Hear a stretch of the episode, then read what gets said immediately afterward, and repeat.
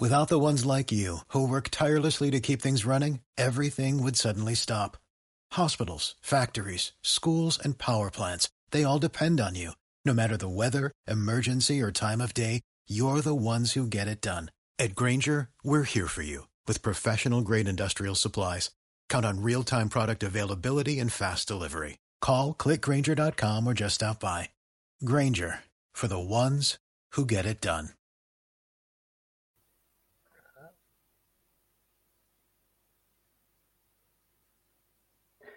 Dzień dobry Państwu, z tej strony Przemek Żak y, wraz z Krzysztofem Śliwińskim. Dzień Y, dobry. Będziemy, będziemy dzisiaj, dzień dobry Krzyśku, będziemy dzisiaj y, rozmawiać zgodnie z zapowiedzią o problematyce CIT-u, czyli podatku dochodowego od osób prawnych w organizacjach pozarządowych. Jest to w ramach naszego wspaniałego, genialnego pomysłu związanego z tym, żeby zacząć rozmawiać i to rozmawiać publicznie o sprawach e, dotyczących prawa NGO. E, Zarówno od tego punktu widzenia, czy z tego punktu widzenia, jak to prawo wygląda dziś, jak również jak by mogło wyglądać, czyli co byśmy mogli sobie wyobrazić e, inaczej w tej rzeczywistości. Co bardzo ważne i chcę to podkreślić, dzisiaj rozmowa o CIT-ie nie jest rozmową edukacyjną sensu stricte, także od razu to zaznaczam. I Krzyśku, zacznijmy, zacznijmy. E, Co nam przeszkadza w tym CIT-ie, w sensie albo co potencjalnie jest problemem e, w CIT-ie dla organizacji pozarządowych Twoim zdaniem?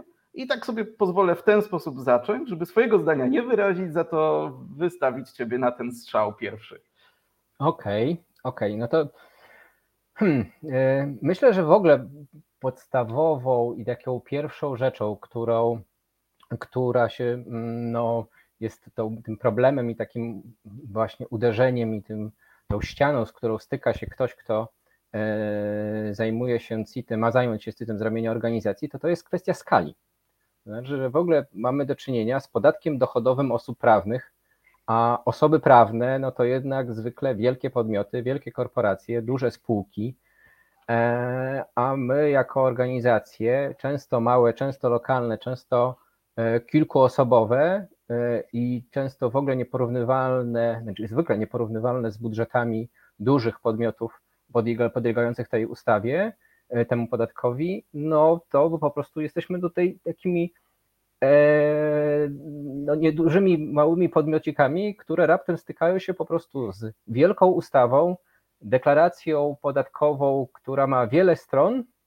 No i teraz trzeba znaleźć w tej deklaracji te części, które dotyczą właśnie takiego e, małego, małego podmiotu. Tak? Więc myślę, że to jest właśnie taka kwestia skali, e, skali działania e, podmiotu, wielkości budżetów, kwot i tak dalej, tak? I tego, tego, typu, tego typu rzeczy, że po prostu ta materia jest po prostu bardzo mm, w ogóle tak opodatkowania osób prawnych e, jest, jest, jest, jest, jest, jest mocno skomplikowana.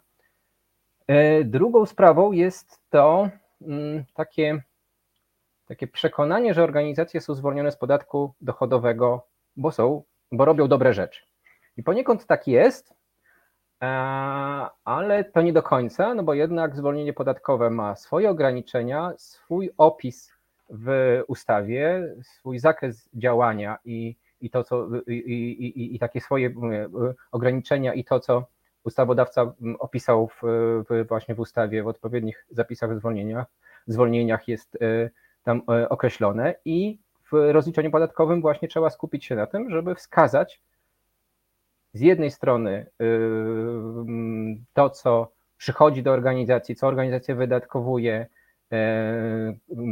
dochody organizacji, ale także właśnie wykazać odpowiednio zwolnienia podatkowe. Tak? No i trzeba po prostu jednak zejść na taki poziom, yy, poziom mówienia, rozliczania tych podatków właśnie z poziomu właśnie odniesienia się do konkretnych, konkretnych zapisów ustaw, no i po prostu znaleźć odpowiednie rubryki w tym przepastnym CIT-ie, w którym to po prostu zostanie, zostanie wpisane. Tak? No oczywiście jeszcze to odpowiednio zinterpretować tak? I, i, i, e, i dostosować to do swojej sytuacji, sytuacji organizacji. Tak więc myślę, że po prostu taka wielka skala, tak? że, że tutaj stykamy się że mały, jak to jest Goliat i, i, i ojejku, Goliat Lewiatan. I... I Lewiatan po prostu. Nie, nie Lewiatan. Ale no. dobrze, ale, chyba wszyscy wiedzą. Mały Dawid i Goliat, jeśli chodzi o Goliat, tak, o właśnie, mały, tak, tak, tak, tak, że my jesteśmy tu taki tak, małym Dawidem. Tak. Mały, mała organizacja i Lewiatan, tak, jeśli tak postrzegać rzeczywiście uh-huh. hopsowską organizację, Boże, organizację państwową, tak, państwo, tak, organizację pozarządową jako tego, mm, tego trochę uciśnionego, czy takiego no, małego obywatela, czy grupę obywateli. Co to... Yy, tak sobie też pomyślałem, jak Cię tak słuchałem a propos tego CIT-u, że y, w szczególności teraz, bo to chyba trzeba zaznaczyć, że jest 18 lutego, jak nagrywamy sobie tą rozmowę, y, i, i ten nasz wspaniały y, lewiatan, czyli ustawodawca, właśnie udowadnia, jak szybkim tempie potrafi zmieniać regulacje prawne, jak szybko je wprowadzać i jak zaskakiwać. Bo jesteśmy przecież właśnie przy konsumpcji tematu, który się nazywa Polski Ład i, i, różnego szeregu różnych wątpliwości przy nim. Aczkolwiek musimy zaznaczyć, Polski Ład nie dotknął zasadniczo CIT-u e, w organizacjach, przynajmniej na razie. Mm, oprócz może takiej jednego drobiazgu, który gdzieś tak na boku tutaj warto wspomnieć, e, tego e, CIT-u przy minimalnych dochodach dla spółek, a niektóre organizacje mają spółki, tak? Nazwijmy to spółki stowarzyszeniowe, tak? E, tudzież e, spółki z sensu stricte non-profit, tak? takie już e, rzeczywiście z naszego obszaru tematycznego, które tym polskim ładem zostały dotknięte, ale o tym się za bardzo nie mówi. Chociaż zaznaczę, że tekst jest w przeglądzie u Rafała na ten temat, który niedawno popełniłem właśnie a propos mhm. tego minimalnego CIT-u. Ale wracając tak, ale do...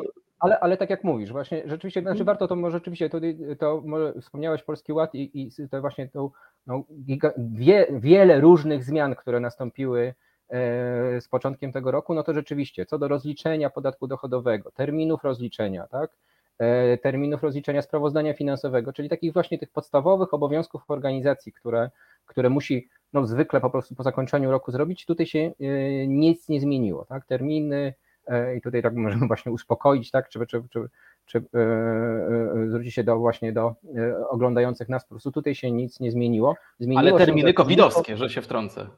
Wtrącę ci się, Krzysztofie. Terminy covidowskie tak. się nie zmieniły, tak? Bo to tutaj jest znaczy, to przedłużenie o trzy miesiące wszystkiego. Tak, tak, tak, tak, tak, tak, tak, że, zmieni, że zasada ogólna, czyli trzy miesiące po zakończeniu roku dalej obowiązuje i ewentualne przedłużenia, które następują rok po roku właśnie z, E, z, z, z, tej sytuacji właśnie covidowej właśnie także dalej, dalej obowiązują tak, i są e, wprowadzane. Tak. Okej. Okay. Ja, bo ja też powinienem przedstawić, dlaczego jakby co systemowo mnie tutaj niepokoi. Znaczy ja tutaj się podpisuję pod tym wszystkim, co ty powiedziałeś. E, podkreśliłeś tą skalę. Ja bym tutaj jeszcze podkreślił specyfikę, tak? W sensie Ustawa CIT-owska, zresztą jesteśmy po bardzo ciekawym spotkaniu. Dzisiaj obydwaj byliśmy na takim spotkaniu z doradcą podatkowym z jednej z, z wielkiej czwórki mm, i, i, i dyskutowaliśmy właśnie też o tym problemie e, CIT-u, który gdzieś tam wśród niektórych osób zajmujących się prawem czy księgowością e, NGO-sów w Polsce, no, ten temat już pamiętam, ja osobiście pamiętam chyba, że w 2014 roku czy 2015 mieliśmy okazję pierwszy raz gdzieś tam zahaczyć o, o tematykę. I mm, do czego zmierzam? Mianowicie, że ustawa CIT-owska jest de facto w swojej specyfice niewidząca organizacji pozarządowych. Mm, albo inaczej, można mieć wątpliwości, czy ona je rzeczywiście widzi. I oczywiście jest to praktyczne, to praktyczne przekonanie, o którym ty powiedziałeś, że mm, organizacje co do zasady korzystają ze zwolnień, ale, ale właśnie to wcale nie jest do końca prawdą, dlatego że mamy 17 ustęp 1 punkt 4, y, które jest potencjalnie tym najbardziej uniwersalnym zwolnieniem, ale mamy też ten punkt 6c, który jest dla OPP takim uniwersalnym i bardzo szerokim zwolnieniem. Zresztą w kancelarii, jak się zajmujemy organizacjami, to bardzo często naszym klientom właśnie polecamy przejście na, czy uzyskanie statusu OPP, bynajmniej nie z powodu możliwości darmowej y, emisji y, popularnych programów, y, czy jednego procenta telewizji, tak, albo jednego procenta, tylko właśnie z tego względu, że to daje bardzo duże bezpieczeństwo podatkowe. I teraz oczywiście ja jestem, czuję się czasami tak traktowany, jakbym niepotrzebnie wywoływał wilka z lasu, a przecież ten wilk jest daleko, a w ogóle to nie wiadomo, czy on w ogóle mieszka tutaj, a może już się dawno wyprowadził, a może go nigdy nie było. Niemniej, kiedy myślę sobie o, o jakimś takim doświadczeniu z polskim państwem, jeśli chodzi o organa skarbowe, tudzież ubezpieczeniowe, no to też pamiętam z naszych rozmów e, takich roboczych, że e, obydwaj znamy, zresztą nie tylko my, no to jest powszechnie znany problem tego, jak to się wszystkim wydawało, że szkolenia mogą być na dzieła, a później przyszła zmiana, tak? I ta, nie będę wchodził w szczegóły orzeczeń, jakie były tutaj w tle Naczelnego Sądu Administracyjnego czy SN-u które zmieniły tą linię w wyniku bardzo wytrwałych działań ZUS-owskich oczywiście, kontroli i później postępowań, które oparły się o sąd. I, I tam, no niestety, ale bardzo wyraźnie ta linia nagle się zmieniła i to dotknęło wielu, wiele podmiotów zajmujących się szkoleniami kilka lat wstecz w efekcie i tutaj tak samo się obawiam, że kiedyś komuś coś do głowy przyjdzie, albo też będzie ta tak zwana kontrola zadaniowa, tak? coś takiego, co y, jest związane z tym konkretnym podmiotem, i wszystko się odbędzie oczywiście w zgodzie z literą prawa. I nagle się okaże, że jakaś organizacja, która się zajmuje wiem, kontrolą obywatelską, czymś, co się nie mieści w 17.1.4, a jednocześnie ona nie ma OPP, nagle się dowie, że jednak będzie miała jakiś y, podatek do zapłaty bo właśnie, bo zwolnienie nie to, albo na przykład przeszły pieniądze, y, czyli dochód organizacji y, z jednego roku, który organizacja wiedziała, że wyda za chwilę na koszty swojej działalności statutowej w kolejnym roku i nie odprowadziła od tego podatku. Y, tudzież będzie to, co wałkujemy na rozmowach takich roboczych, na ile organizacje mogą się czuć też spokojne, jeśli chodzi o rozumienie kosztów uzyskania przychodu. Tak? Y, tutaj mamy te poglądy bardzo y, korzystne. Co do, dla jasności, ja się w pełni z tym zgadzam. W ogóle jakby mhm. mój, i mój idealny świat to jest taki, w którym o ile tylko organizacja wydaje przychody swoje, mówimy oczywiście o prywatnych w tym momencie, wydaje na działalność statutową, czyli nikt nie może jej podważyć, że to, co zrobiła, jest jej działaniem statutowym, realizuje jej cel, oraz sposób realizacji opisany w statucie, mhm. to taka organizacja, jak dla mnie, powinna takie koszty móc potraktować jako koszty y, dzisiaj uzyskania przychodu, ale po prostu koszty rozpoznawalne podatkowo, tak, widziane przez ustawę podatkową, akceptowane przez ustawę podatkową, odjąć od przychodów i dopiero wtedy rozmawiać o jakimś dochodzie i ewentualnym zwolnieniu. Y, za to, jak wiemy, no po pierwsze, w praktyce są różne poglądy na ten temat. Czasami się pojawiają interpretacje podatkowe niespecjalnie temu z tym zgodne. E, no i też ten słynny, ta słynna infolinia, e, która nie zawsze daje taką, taką odpowiedź. Aczkolwiek mówię jeszcze raz, z perspektywy mojej to oczywiście powinno być jasne, że to jest koszt, który powinien być akceptowalny, bo jest kosztem operacyjnym jednostki, związanym z jej podstawowymi celami, bezpośredni. Dlaczego nie? No i właśnie. Ciekawe, ciekawe, ciekawe też e, ciekawe jest to, e, w jaki sposób o tym, e, o tych zagadnieniach, tak zarysowując, oczywiście tak, zgoda co do zakresu problemów, tak, które, które są w organizacjach, ale ciekawe, od czego wyszedłeś, tak? Znaczy wyszedł, i to jest takie dość, myślę, symboliczne. Wyszedłeś od mówienia o zwolnieniu podatkowym. Tak? A rzeczywiście patrząc na, na, na, na, na ustawę, na to, w jaki sposób wypisa się, wy, wy, wypełnia się e, deklarację podatkową, jak to wszystko jest właśnie skonstruowane, no to jednak musimy patrzeć najpierw na organizację jako właśnie na, tą, na tego podatnika, na tego podatnika podatku dochodowego osób prawnych, w którym jest taka podstawowa zasada, że płacimy podatek dochodowy, czyli, czyli najpierw, najpierw, zaczynamy, najpierw zaczynamy właśnie rozliczać, e, zbierać wszystkie przychody, odejmować od tego koszty i płacimy właśnie odjęcie jednego od drugiego daje po prostu e, ten nasz dochód, który, który interesuje Państwo pod kątem tego, że od tego poprosimy e, odpowiednią daninę, odpowiednie opodatkowanie, tak, odpowiedni procent, procent e, podatku do, na, na, na, rzecz, na rzecz budżetu państwa. I, i, I dopiero myślę, że właśnie, że ważne jest dla mnie to, żeby po prostu najpierw patrzeć na organizację właśnie jako na taki, taką typowy podmiot, który właśnie funkcjonuje, funkcjonuje w obrocie gospodarczym, gdzie po prostu otrzymuje środki, tak, środki wydatkowuje, funkcjonuje właśnie jako ta osoba prawna, a w, dopiero kiedy mówimy o sytuacji takiej, kiedy dochód po, pozostaje, ten dochód jest przeznaczany na cele, które są promowane przez państwo odpowiednim zwolnieniem podatkowym, dopiero zwolnienie, zwolnienie włączamy. Tak? Czyli zaczynamy włączać, włączać cały ten element patrzenia na to pod kątem e, właśnie realizacji celów statutowych, jakie cele, jakie działanie, jaka użyteczność na rzecz państwa jest, e, jest z tego, e, z tych działań płynie, tak? No i wtedy państwo mówi, dobrze, dajemy zwolnienie podatkowe. Ale to zwolnienie podatkowe jest czymś na końcu, tym wyjątkiem, tak? Po który sięgamy właśnie wtedy, kiedy wchodzimy w mocną specyfikę działania i tej społecznej użyteczności, użyteczności organizacji. Czyli no mówię, ważna jest dla mnie ta kolejność patrzenia na, na, na, na, na osobę. Organizacja to przede wszystkim osoba prawna, objęta podatkiem dochodowym osób e, prawnych, a w konkretnych sytuacjach, w konkretnych zakresie działania, w określonym zwolnieniu podatkowym, o którym wspomniałeś, tak, czyli właśnie ten e, artykuł 17 ustęp 1 punkt 4 i 6c, tak, które wskazują już na merytoryczne, na merytoryczne E, e, e, działania, które właśnie ze strony państwa są właśnie promowane tym zwolnieniem podatkowym, no bo są właśnie z punktu widzenia użyteczności państwa, czy jakbyśmy po prostu na to nie patrzyli, ale po prostu ważne dla, dla państwa.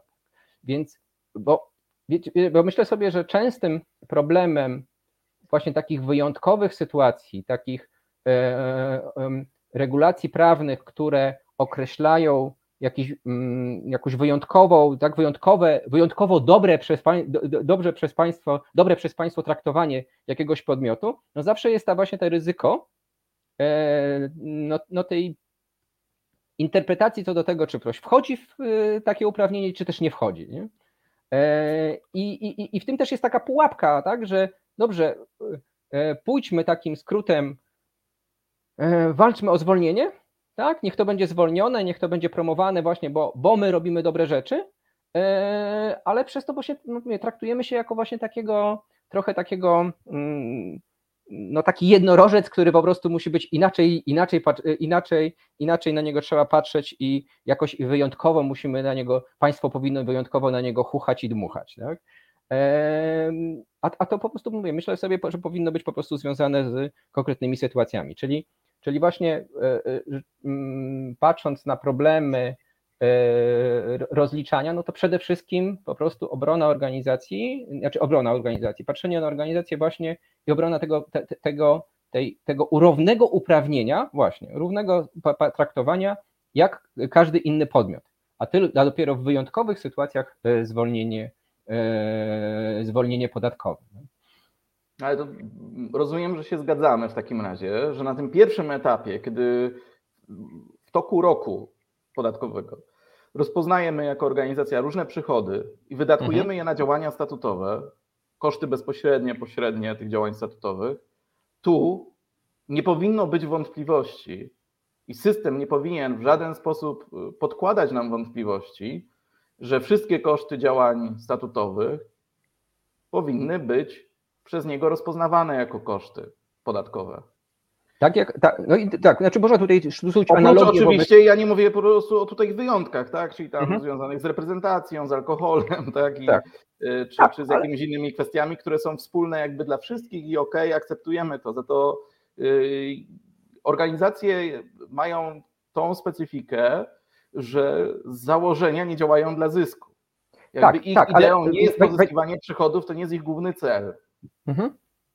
Mm, tak, ale, e, ale właśnie, znaczy, wiesz, tutaj stałbym na, na, na takim stanowisku właśnie obrony organizacji jako e, równego partnera z innymi, z innymi podmiotami, tak? A dopiero właśnie, e, i, i, czyli, czyli właśnie tego, że przychody bieżące, na, które finansują bieżące koszty, tak, to generuje, to generuje, to generuje dochód i dopiero w tym dochodzie zajmujemy się ewentualnie e, e, zwolnieniem podatkowym. Tak, tylko ja się chciałem na chwilę przyjrzeć tym kosztom bieżącym, tak, w sensie mhm. tutaj, żeby, że system powinien rozpoznawać koszty organizacji, jej działań statutowych, czy bezpośrednich, czy pośrednich, powinien rozpoznawać jako koszty podatkowe, podatkowo kwalifikowalne.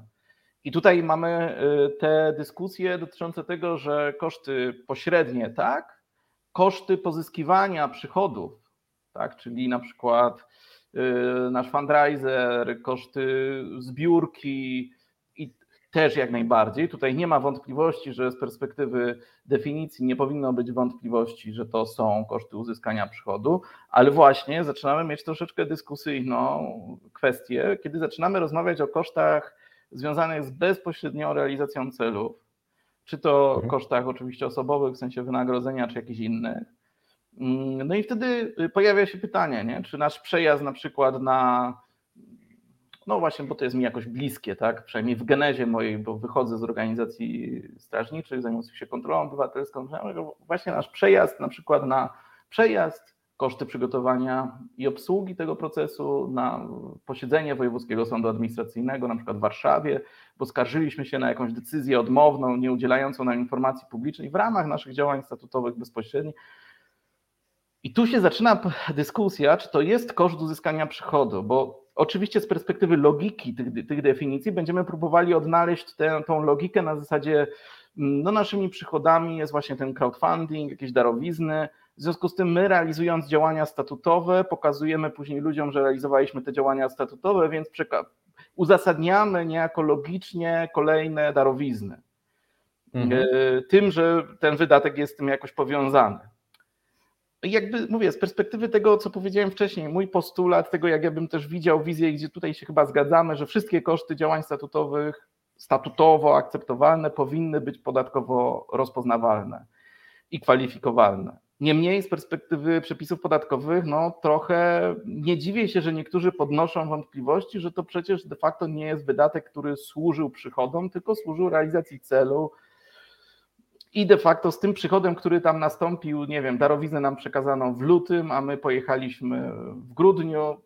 Pytanie, czy on ma jakiś związek, czy też służy, czy też przez ten element definicyjny, bo to też trzeba podkreślić, że to niedawno dodano rzeczywiście do, do CIT-u, do, do rozumienia kosztów, dodano to, co było w linie orzeczniczej utrwalone, czyli między innymi zachowanie przychodów, tak, no tam to, to, to już, y, jako rozumienie kosztów uzyskania, kosztów uzyskania przychodu, to również wydatki na zachowanie przychodów. No można by pod, podciągnąć, stwierdzić, że to służy zachowaniu przychodów, ale czy to o to chodzi? W sensie ja się w tym nie do końca odnajduję.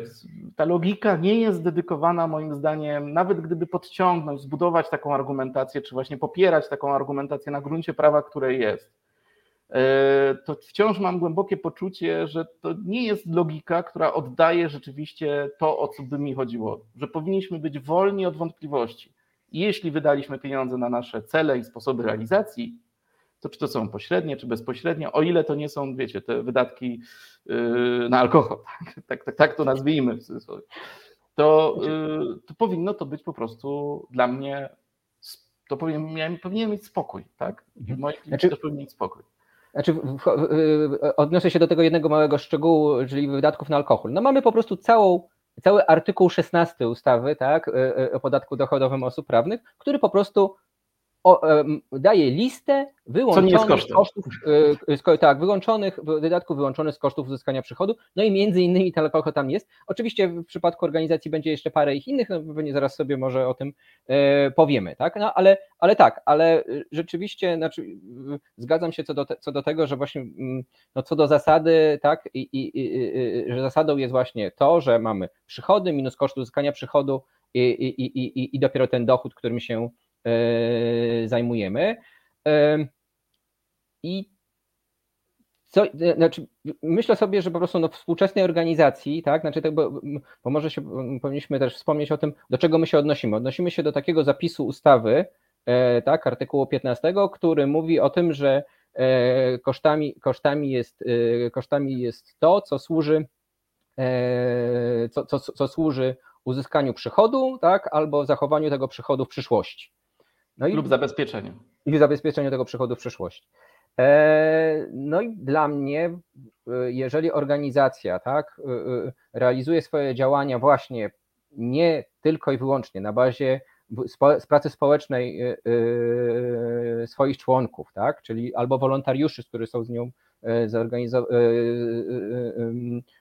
jakoś powiązani, tak, jakoś związani, no to swoje, swoje działania no, musi, musi finansować z jakiej w części, znaczy po prostu musi finansować, tak? musi znaleźć na to pieniądze. To to działanie wiąże się po prostu z tymi przychodami, to jest po prostu spięte, tak? nie ma jednego bez drugiego.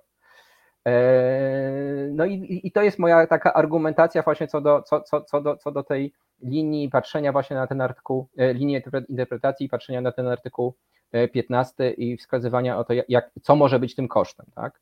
No, zwłaszcza, że, zwłaszcza, że wiele programów, e, działań, właśnie takich zbiórek crowdfundingowych, które wspomniałeś, one w samym sobie zakładają to, że organizacja zobowiązuje się do konkretnych działań, tak? Znaczy, gdzie, gdzie crowdfunding po prostu w przypadku firm niewiele się, znaczy tutaj w tym momencie się niewiele różni, tak? Bo, bo, bo, bo, bo to, że ktoś e, w ramach swojej działalności gospodarczej po prostu obiecuje i zbiera środki crowdfundingu e, na jakieś po prostu działanie, które zaistnieje, z którego wpłacający mają korzyść, tak, nie przekreśla jego właśnie możliwości odliczenia tych kosztów, znaczy zaliczenia później wydatków z tego tytułu z kosztów uzyskania przychodu, tak, jedno drugiemu służy, jedno drugiego z, drugiego, z drugiego jest powiązane. Oczywiście w przypadku organizacji jest ten, walor, jest ten element celów statutowych i tego, że no statut określa nam ramy działania y, organizacji i poza te ramy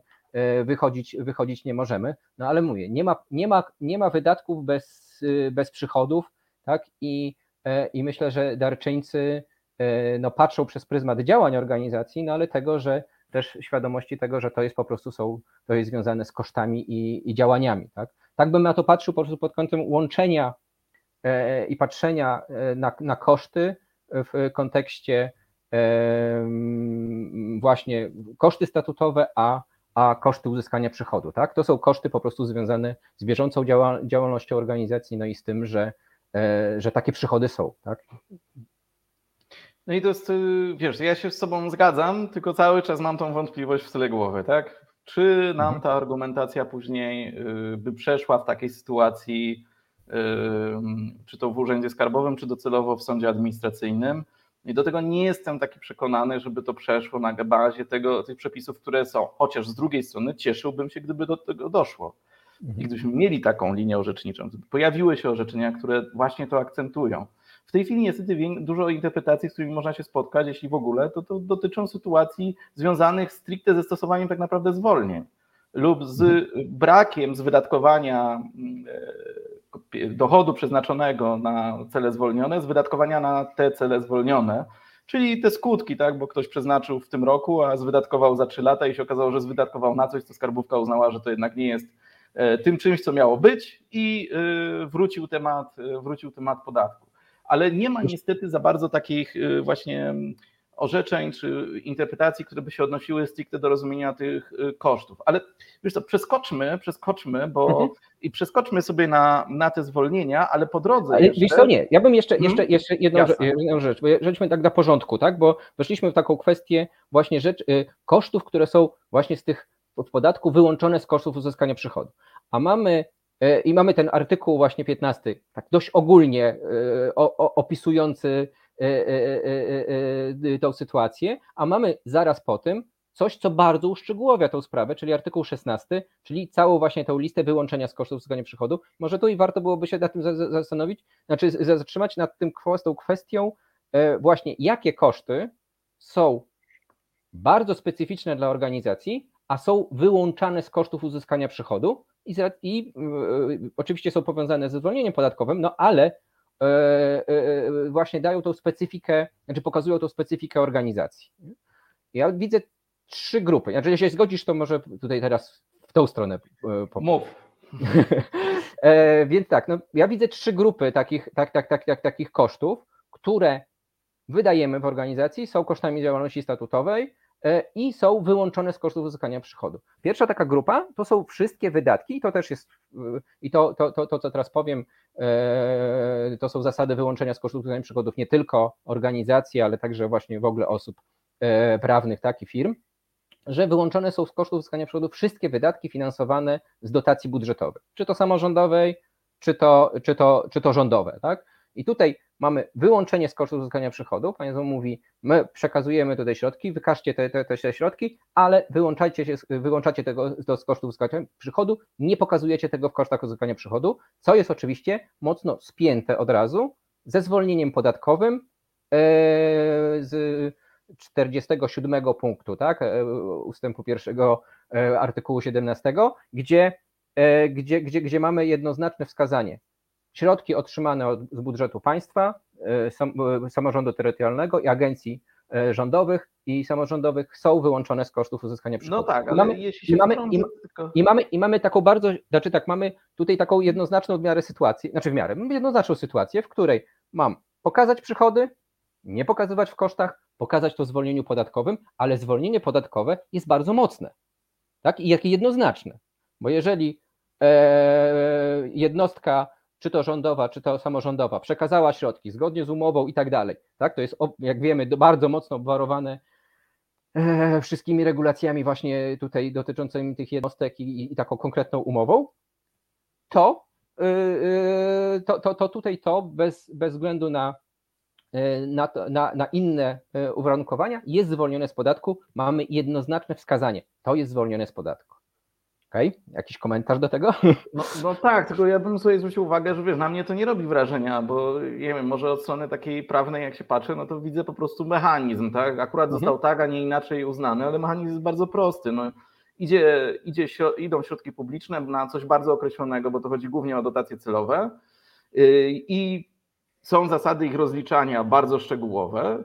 Y, na tej dotacji nie może powstać dochód dla podmiotu, który uzyska, uzyskuje taki, taką dotację.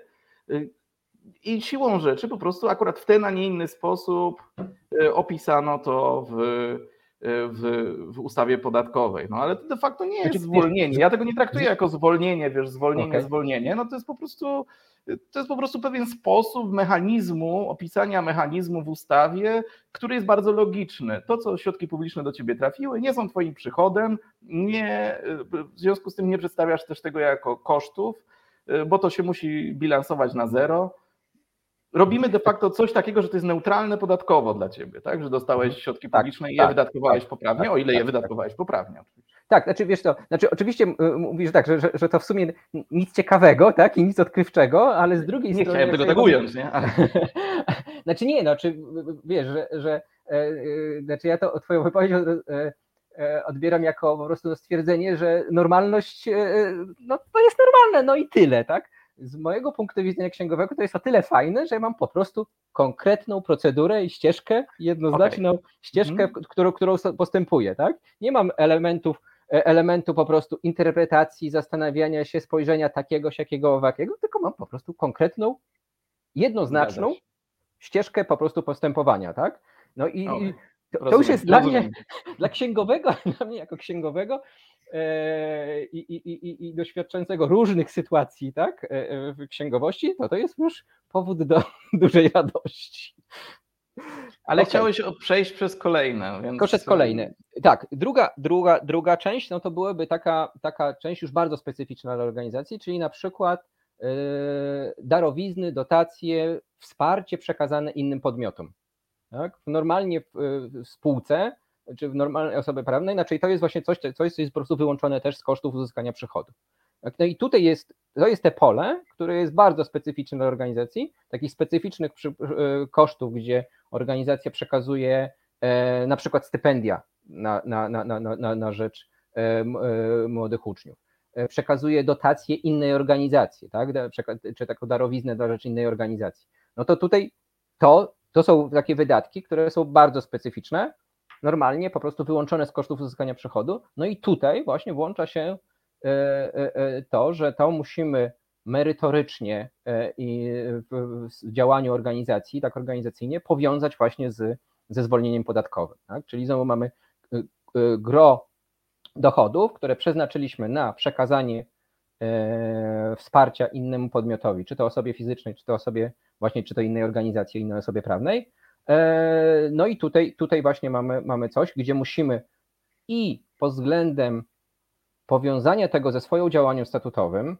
i pod względem powiązania tego ze zwolnieniem podatkowym, bardzo dobrze to udokumentować, właśnie mówię tak, formalno-merytorycznie, tak? czyli po prostu zapisać to pod kątem, pod kątem tego, że zrobiliśmy takie, a nie inne działanie, to było związane z takim, a nie innym przekazanym wsparciem, takim, a nie innym podmiotom, tak, z i to realizuje właśnie konkretne działanie, konkretne nasze działanie statutowe, tak, realizuje konkretne cele statutowe i konkretne i mieści się w konkretnym zwolnieniu podatkowym. No, to I to bym, to bym podkreślił, bo y, to chodzi o ten punkt 14 w 16 artykule CIT-u i tam rzeczywiście dochodzi do tej sytuacji, że nam zasadniczo z kosztów uzyskania przychodu wyjmuje się całkowicie darowizny i ofiary. I to jest bardzo logiczne, ponieważ z perspektywy spółek, z perspektywy przedsiębiorców, którzy podlegają pod CIT, darowizny i ofiary nie powinny być traktowane jako koszt uzyskania przychodu co do zasady. Tak. Tam oczywiście jest jakiś wyjątek wskazany, a poza tym później mamy e, w 18 bodajże mamy e, przy odpisach od podstawy opodatkowania mamy ten limit e, darowizn, przekazanych które przekazanych darowizn, które można sobie od podstawy opodatkowania odpisać, ale to jest zupełnie inna metoda ujęcia. To tak. nie jest koszt uzyskania przychodów, to jest tam, tam ta sytuacja, że tam do pewnego limitu przychodów można, znaczy tego podstawy opodatkowania można sobie tego, można sobie takie darowizny odpisać. Tylko teraz to jest rzeczywiście zupełnie nieadekwatne do organizacji pozarządowych, których na przykład celem jest rzeczywiście zajmowanie się taką działalnością charytatywną bezpośrednio, czy to jest rzeczowa darowizna, czy y, finansowa darowizna i przekazywanie ich dalej. W szczególności, że jeszcze tutaj dodam wiele organizacji, które zajmują się taką działalnością grantodawczą trochę, tak? czyli wspierają inne organizacje pozarządowe albo obywateli pojedynczych grantami na prowadzoną działalność społecznie użyteczną, tak to nazwijmy taką formułką, tak, mhm. jakąś aktywność, to wtedy się okazuje, że one z perspektywy prawa podatkowego, a najpierw cywilnego może, najpierw cywilnego, kwalifikacja takiej umowy grantowej ze środków własnych, bo nie mówimy o sytuacji, kiedy to jest regrantix, FIO i tak dalej, to, to źródłem są środki publiczne, to jest jakby troszeczkę inna sytuacja, nie mówimy o Norwegu, mówimy o, czy kiedyś o Szwajcarze, tak, mówimy teraz o takim... Czy kiedyś o Farę. O właśnie, no i tak sięgajmy jeszcze głębiej, ja już odpadam w pewnym momencie na pewno. E, za to o co chodzi? E, chodzi o to, że y, jeśli to jest, dzieje się z, tej działalności takiej dar, darczyńców prywatnych, tak, ewentualnie 1%, i organizacja rzeczywiście te granty przekazuje, to jeśli ona nie będzie OPP, to tak, z jednej strony to nie jest jej koszt uzyskania przychodu, bo 16, punkt 14 całkowicie to dyskwalifikuje. Z drugiej strony ona nie zmieści się w tych odpisach z podstawy opodatkowania, bo no to jest jej główna działalność dla przykładu. No nie powinna w ogóle tego używać. I w ogóle nie powinna tego używać, zgadzam się, więc zostają jej zwolnienia, czyli musi ten, te pieniądze przeznaczone na takie wydatki, na grantodawczą działalność, czy tam działalność charytatywną, musi to podciągnąć pod zwolnienie. No i w tym momencie albo jej zostaje 17 ustęp 1 punkt 4, które tutaj jako aksjomat wyjaśnijmy, że przyjęliśmy z Krzyśkiem, że uznajemy z zasady jako archaiczne, ale nie dlatego, że wciąż nie trzeba budować y, infrastruktury drogowej na wsi, tylko, y, tylko dlatego, że tylko dlatego, że po prostu to jest za wąskie względem tego, jakie teraz działania organizacje, organizacje prowadzą. I również w związku z tym, że orzecznictwo jest tutaj dość jasne, to jest bardzo wąskie rozumienie, tak? To musi być jeden do jednego, to co jest w ustawie, musi być w statucie i musi być następnie realizowane. E, więc to jest dość, dość takie jednak zawężające rozumowanie przy stosowaniu tego przepisu. Więc zostaje OPP, czyli organizacja musi nabyć status OPP.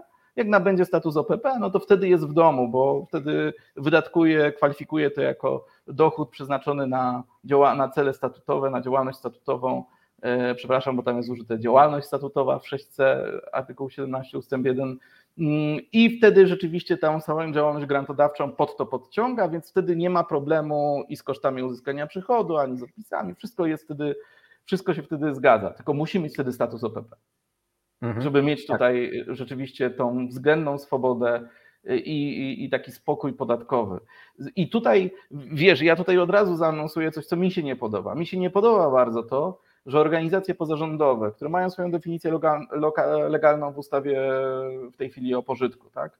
Tutaj oczywiście moglibyśmy dyskutować, czy organizacja społeczna, czy pozarządowa, ale to zupełnie inna dyskusja. Za to tak, tak. Y, w ten sposób de facto organizacje pozarządowe, te, w których jest większa świadomość, pójdą do prawnika, pogadają i operują środkami, bo to kilka rzeczy musi się zdarzyć w koniunkcji de facto są wpychane w ten status OPP. Ja nie jestem pewny, czy to jest akurat dobra droga, żeby ze względów na pewne bezpieczeństwo podatkowe i rozwianie wątpliwości, jakichś wątpliwości związanych z podatkami, w tym na przykład przy takiej aktywności, jak teraz omawiamy, że wpędzanie organizacji w konieczność skorzystania ze statusu OPP jest rzeczywiście tym najlepszym, najlepszym rozwiązaniem.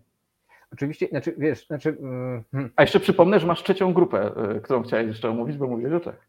Ale to, to jak, jak, bo tak, bo weszliśmy, bo jesteśmy w tej drugiej grupie, a ta druga grupa jest właśnie taka, takim elementem specyficznym i wskazującym mocno na, na zwolnienie podatkowe, więc może zostańmy przy nim na chwilę.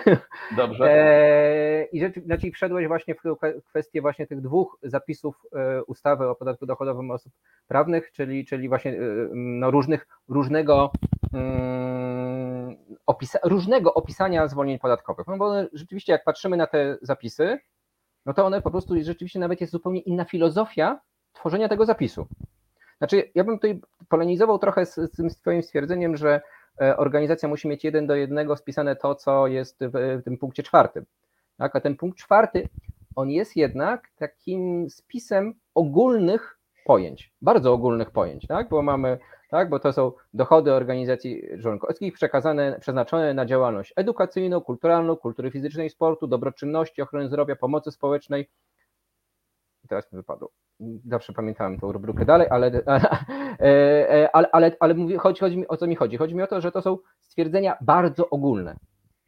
E, no i określenie, określenie właśnie kultury, no to kultury, tak? Nie ma tam żadnego, żadnego zawężenia, e, więc e, te, z mojego spojrzenia na tą sprawę, te jeden do jednego w organizacjach, no to było, ja bym tłumaczył właśnie jako takie bezdyskusyjne spojrzenie na nasze cele statutowe pod kątem tego, że e, no to nie, nie przychodzi mi do głowy jakieś, jakieś bardziej szczegółowe określenie, ale e, no, że po prostu patrzymy na nasze, zwolnienie, na, nasze, na nasze cele statutowe i dobra, i widzimy, ok, te działania mają charakter kulturowy, kulturalny, te działania mają charakter wychowawczy, te działania mają charakter e, edukacyjny, tak? Żeby też nie, nie, nie, nie, nie, nie wpadać z kolei w taką drugą skrajność, że raptem po prostu w cele statutowe będziemy przepisywać zwolnienie podatkowe, tak? No bo to też chyba nie o to chodzi, tak? Bo, bo, bo organizacja w swoim statucie no, powinna określać e, swój charakter, tak? A swój charakter określa właśnie przez cele statutowe,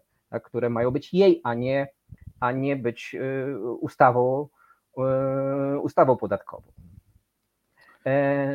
E, to, to, to, to, taka uwaga właśnie to do tego jeden do jednego. Znaczy mówię, na pewno patrząc na swoje cele statutowe, organizacja nie powinna mieć wątpliwości. Tak, to jest działanie edukacyjne, tak, to jest działanie kulturalne, tak, to jest e, e, ten jakieś może bardzo rozbudowane opisy właśnie z dyscyplin sportowych, tak, które, które klub sportowy czy organizacja sportowa, e, którymi się zajmuję, no to one są rzeczywiście, dobra, są kulturą fizyczną. Tak? E, a, rzeczy, a patrząc, e, i teraz tak, a wracając właśnie do tego porównania tych, tych, tych dwóch artykułów, rzeczywiście no tak, po pierwsze rzeczywiście ten, ten artykuł, ten punkt czwarty jest no, od początku ustawy, tak, i nic się tutaj w nim nie zmieniało. To ma swoje minusy, tak, bo, bo brzmi archaicznie, ale ma też swoje plusy, no bo, no bo jednak działa i to, to, to jest dla mnie duży, du, duży plus, tak? Jak coś jest, co, co, coś przez tyle lat funkcjonuje, no to, to jest jakiś, e, jak, jakiś, jak, jakiś plus yy, takiego rozwiązania.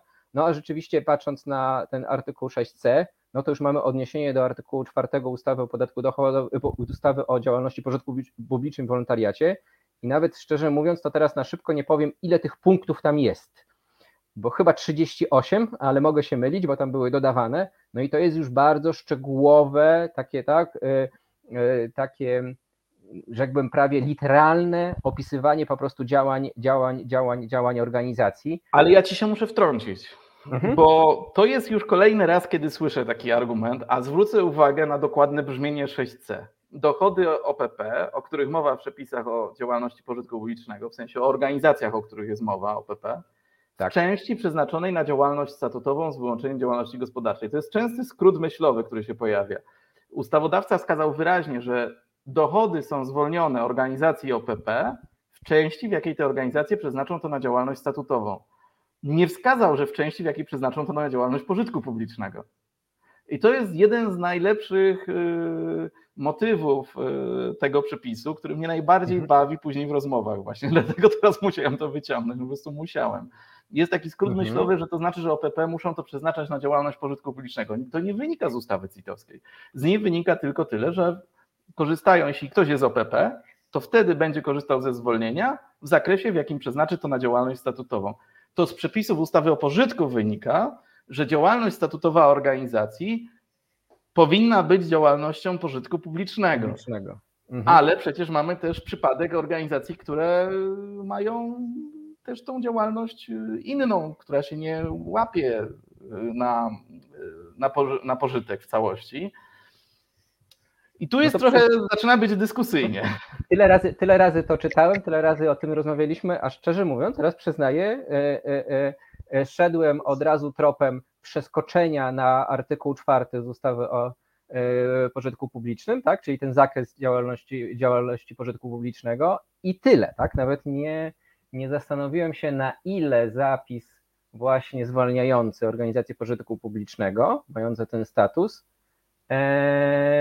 jest rozszerzający.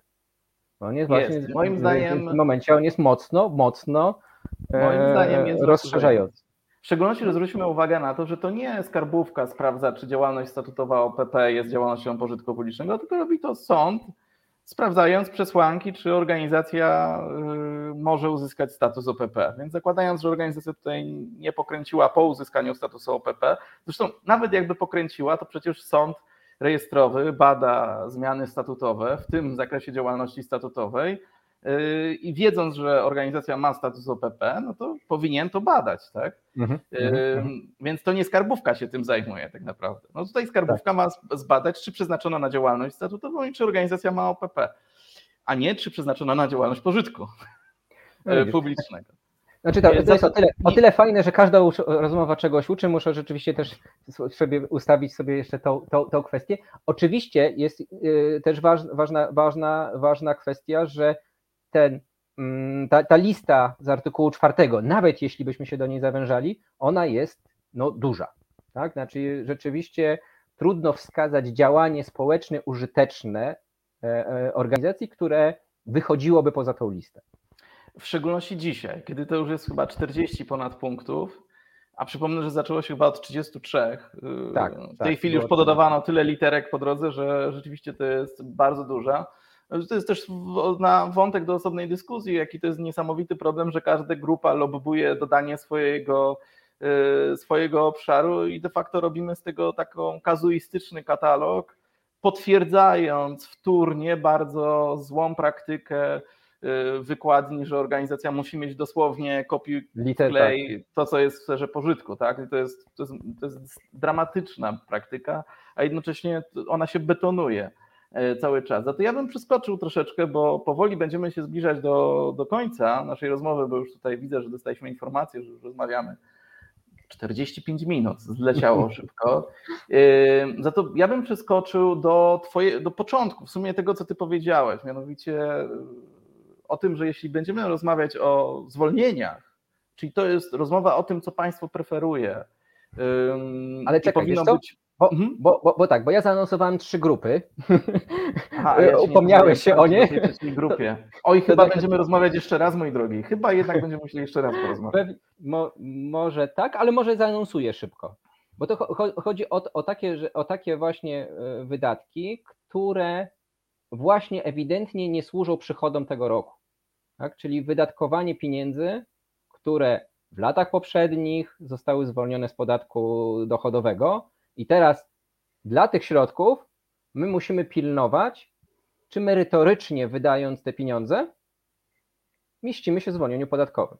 Tak? Czyli bo, bo, bo, bo, bo, bo też warto o tym wspomnieć i to nie wiem, czy to jest powszechna wiedza tak, wypełniających wypełniających y, CIT 8, że jeżeli organizacja przeznaczyła środki na działanie zwolnione. I w tym momencie wszystko było ok, tak? Znaczy i, i, intencjonalnie wszystko było w porządku. Tak? Tylko trzeba podkreślić, że moment przeznaczenia to jest moment podjęcia uchwały o przeznaczeniu środków.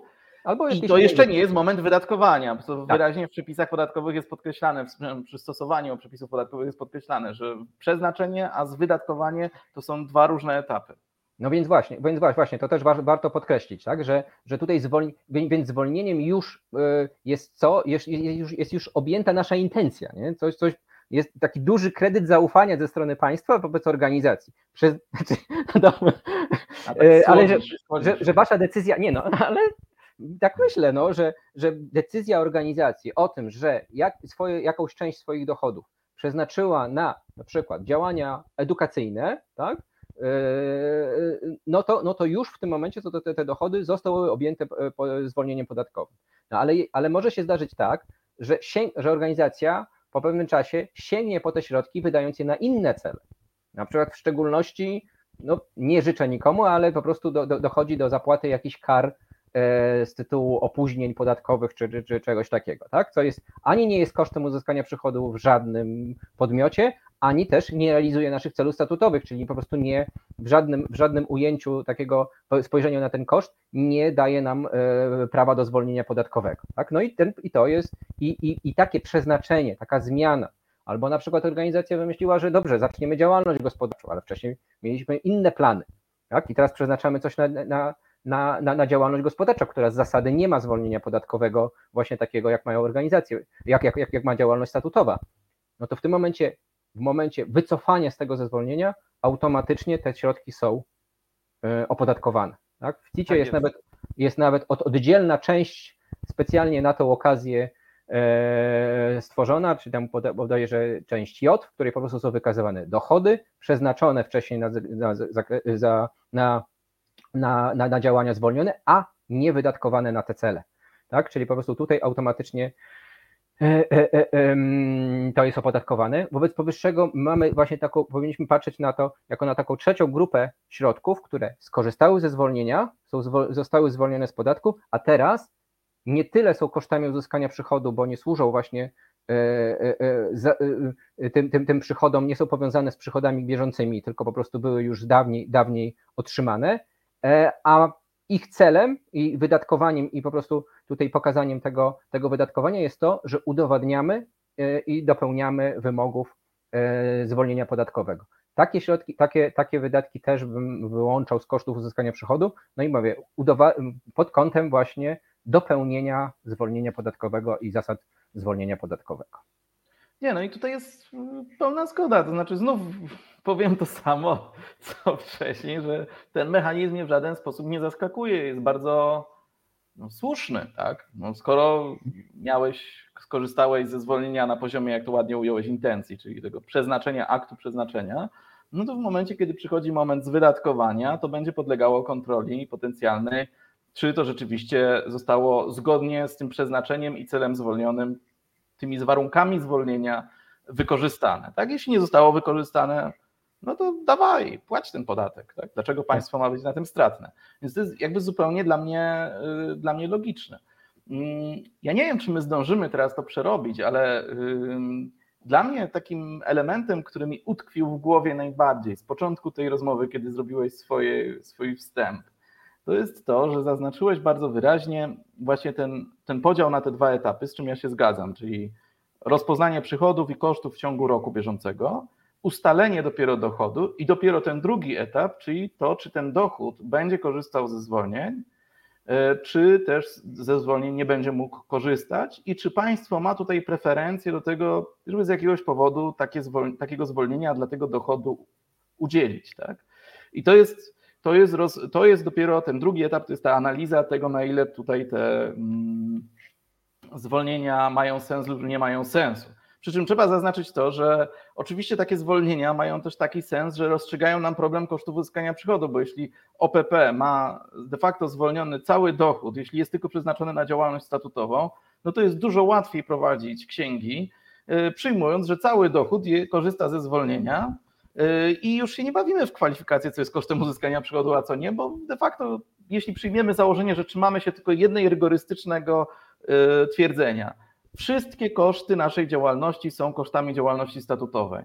To o ile nie wyodrębnimy kosztów, a zdarza się oczywiście, nie? czyli koszty jakichś kar, tak, yy, grzywien, no trudno je uznać za koszty za koszty działalności statutowej. Ale tak poza tym, to całą resztę traktujemy jako koszty działalności statutowej, a skoro tak, to dochód był przeznaczony na te koszty działalności statutowej, więc to de facto jest w ogóle wszystko objęte zwolnieniem. Wyciągamy to w ogóle z, yy, z przychodów i kosztów, w sensie w takim rozumieniu stricte podatkowym. To, mm, na co tutaj bym zwrócił uwagę, to to, że właśnie w tych organizacjach, które nie mają statusu OPP, i które y, nie łapią się na 17.1.4, pojawia się duży problem y, potencjalny, ale z perspektywy prawnej jak najbardziej zasadny, y, co w takiej sytuacji, kiedy mają taki dochód.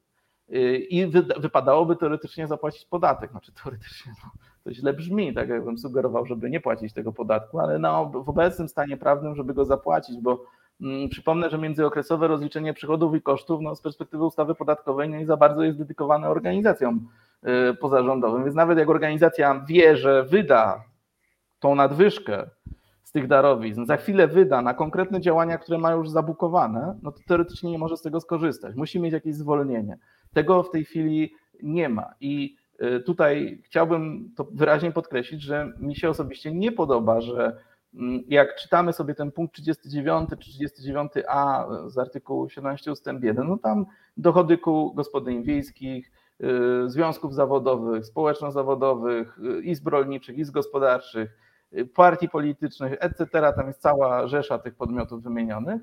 O ile są przeznaczone na cele statutowe z wyłączeniem działalności gospodarczej, to będą korzystać ze zwolnienia, czyli de facto to jest ten poziom zwolnienia, nie wchodząc w szczegóły na ten podział, działalność statutowa czy cele statutowe i czym to się różni, bo tego na pewno nie omówimy teraz, ale de facto oni mają z głowy i mają poziom komfortu jak organizacje ze statusem OPP. I tutaj jest bardzo wielka dla mnie dyskusyjna kwestia, bo jeśli by przyjąć i zobaczyć, yy, pójść za definicją legalną, Y, organizacji pozarządowej, czyli za ustawą o pożytku, to trzeba podkreślić, że organizacje pożytku publicznego, y, przepraszam, organizacje pozarządowe, po prostu organizacje pozarządowe, mm, no to są y, organizacje, które nie tylko nie działają dla, w celu osiągnięcia zysku, no ale teoretycznie powinny prowadzić działalność jakąś tam społecznie, społecznie użyteczną. No to jest gdzieś to się, mo, można to wyraźnie z tego artykułu 3 ustęp 1 i 2 wyciągnąć y, taką formułę czy taki postulat. I teraz jest pytanie, czy takie organizacje jednak też nie powinny y, korzystać ze zwolnienia, co by im załatwiało znowu? Wątpliwości na gruncie aktualnego stanu prawnego, wątpliwości dotyczące kosztów uzyskania przychodu, ale również tego przenoszenia dochodu na kolejny rok, gdzie mają zaplanowane wydatki. Y, i pewnego komfortu, bezpieczeństwa y, prawnego. Ale jeszcze ci wrzucę na koniec. Muszę ci to wrzucić na koniec. Mianowicie powiedziałeś wyraźnie, że państwo tutaj ma pewne preferencje. Ja się w sumie z tym zgadzam, ale mam wątpliwość i trochę zrobię za adwokata diabła, którego akurat dzisiaj z nami nie ma, ale pewnie rozpoznasz zdanie. Mianowicie, czemu w ogóle my zakładamy, że ludzie, którzy poza swoją aktywnością zarobkową czy to w formule własnej pracy, czy w formule spółek i tak dalej. Biorą pieniądze, które już mają opodatkowane, przecież, e, i razem się zrzeszają w jakimś stowarzyszeniu, czy tam funda- tworzą sobie fundacje i tak dalej, i tam sobie wpłacają te środki na, lub ktoś inny, kto jest zaprzyjaźniony, a niekoniecznie jest członkiem, też wpłaca im te środki, żeby, żeby coś się tam zadziało a te organizacje z założenia, z istoty rzeczy nie działają dla zysku, czemu w ogóle te pieniądze mają być, podlegać w ogóle tematowi y, opodatkowania?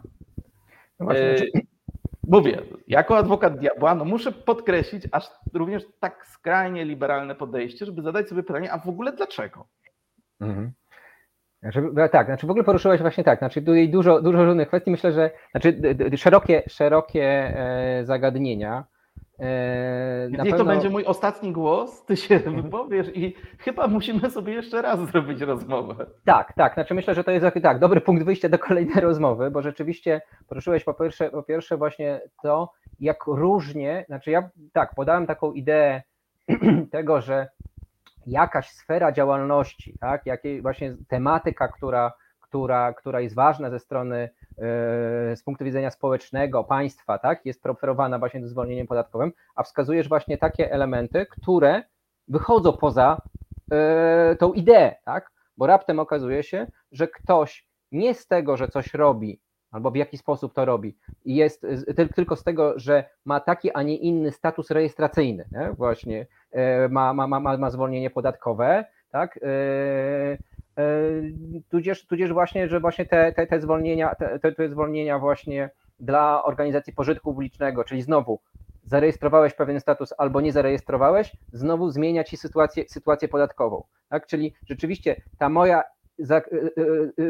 rzucona na początku idea, że działania powinny tutaj, tak, że, że powinny no, być tym elementem oceny tego, czy ktoś, tak, czy organizacja jest społecznie użyteczna, czy też nie i powinna korzystać z preferencji, no to rzeczywiście tak, przez lata gdzieś, gdzieś wiele tych elementów zostało po prostu tutaj hmm, na rzecz de facto podmiotowych zwolnień. Ja tak, wiem, że one są formalnie zwolnień, przedmiotowe, tak. ale de facto tak, są podmiotowe. Tak, tak, tak.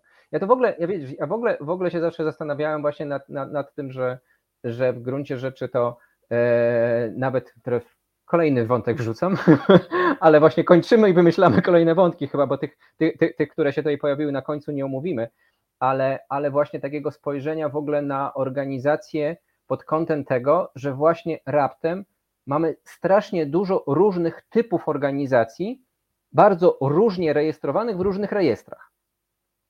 Jak sobie myślę o tym, że w gruncie rzeczy ja ciągle mówię przez ca całe nasze spotkanie, no, e, mówimy o osobach prawnych, tak? czyli takich sztucznych tworach, które, które, które, które, które po prostu swoimi statutami są ukonstytuowane jakimiś dodatkowymi zapisami prawnymi i przez jakieś wpisy do odpowiednich rejestrów są, są rejestrowane, no to myślę sobie, po co aż tyle tego?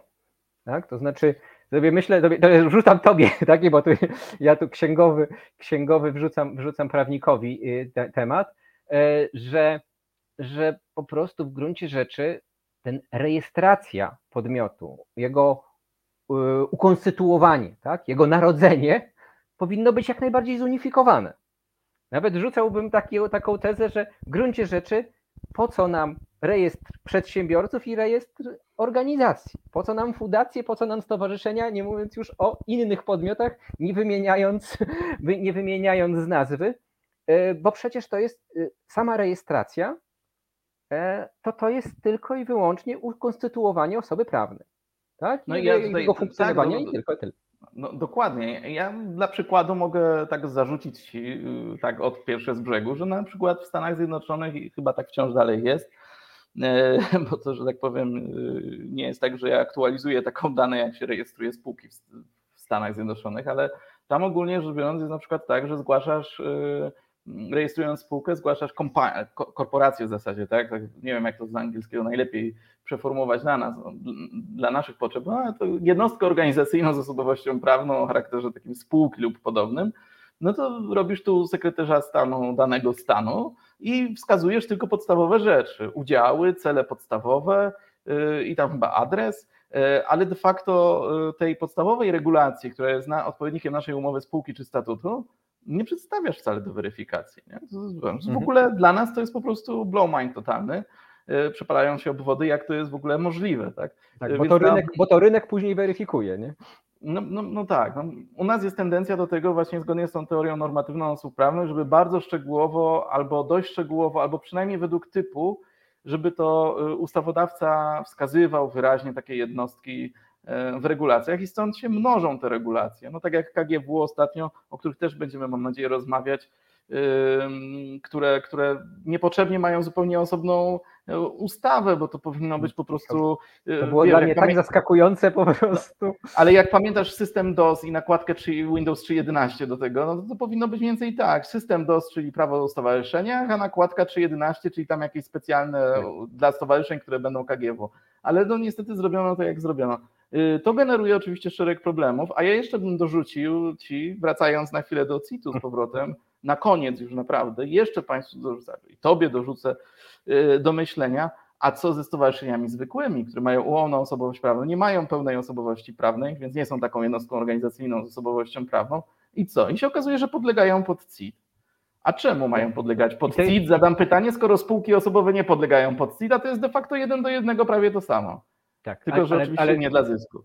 Tak, inaczej i, i, najzabawniejsze jest, najzabawniejsze w tym wszystkim jest to, że rzeczywiście to ma swój bardzo praktyczny wymiar, kiedy, kiedy dostajemy takie, e, taki odsłuch od organizacji, od osób, które rejestrują stowarzyszenia zwykłe, gdzie idą do okienka w urzędzie skarbowym i nie jesteście w KRS-ie, no to co wy tu szukacie? W ogóle was nie ma, o czym wy mówicie, tak? No, Więc no, o, no, to jest- o, za- zastrzegam, to błędne spojrzenie, ale niestety organizacje i, i osoby się z tym, e, z tym, z tym stykają. Tak?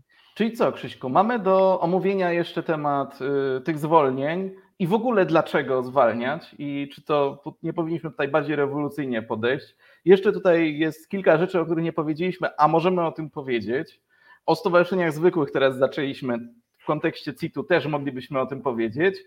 To chyba umówmy się na kolejną rozmowę, już po tej rozmowie, a na dzisiaj musimy się już pożegnać, bo Już tak, i w Trzeba Krakowie i pędzić do domu. już jest ciemno. Już widzę, jest że- ciemno, zmrok tak. zapada. y, Tutaj ja jestem w centrum miasta, straże dzwonią, że będą zamykać bramę, a ja mieszkam poza murami, więc Okej, czas wracać. tak. Więc Dziękuję e, dziękujemy wszystkim, którzy, którzy, którzy, którzy dotrwali do tego momentu. Ja Ci dziękuję bardzo za rozmowę. Była Ja dziękuję zwykle bardzo inspirująca. e, e, Tak, i tak, do i- następnego. I, i, i tak do następnego razu. Dziękujemy, dziękuję Ci bardzo. Dziękuję również. Do widzenia.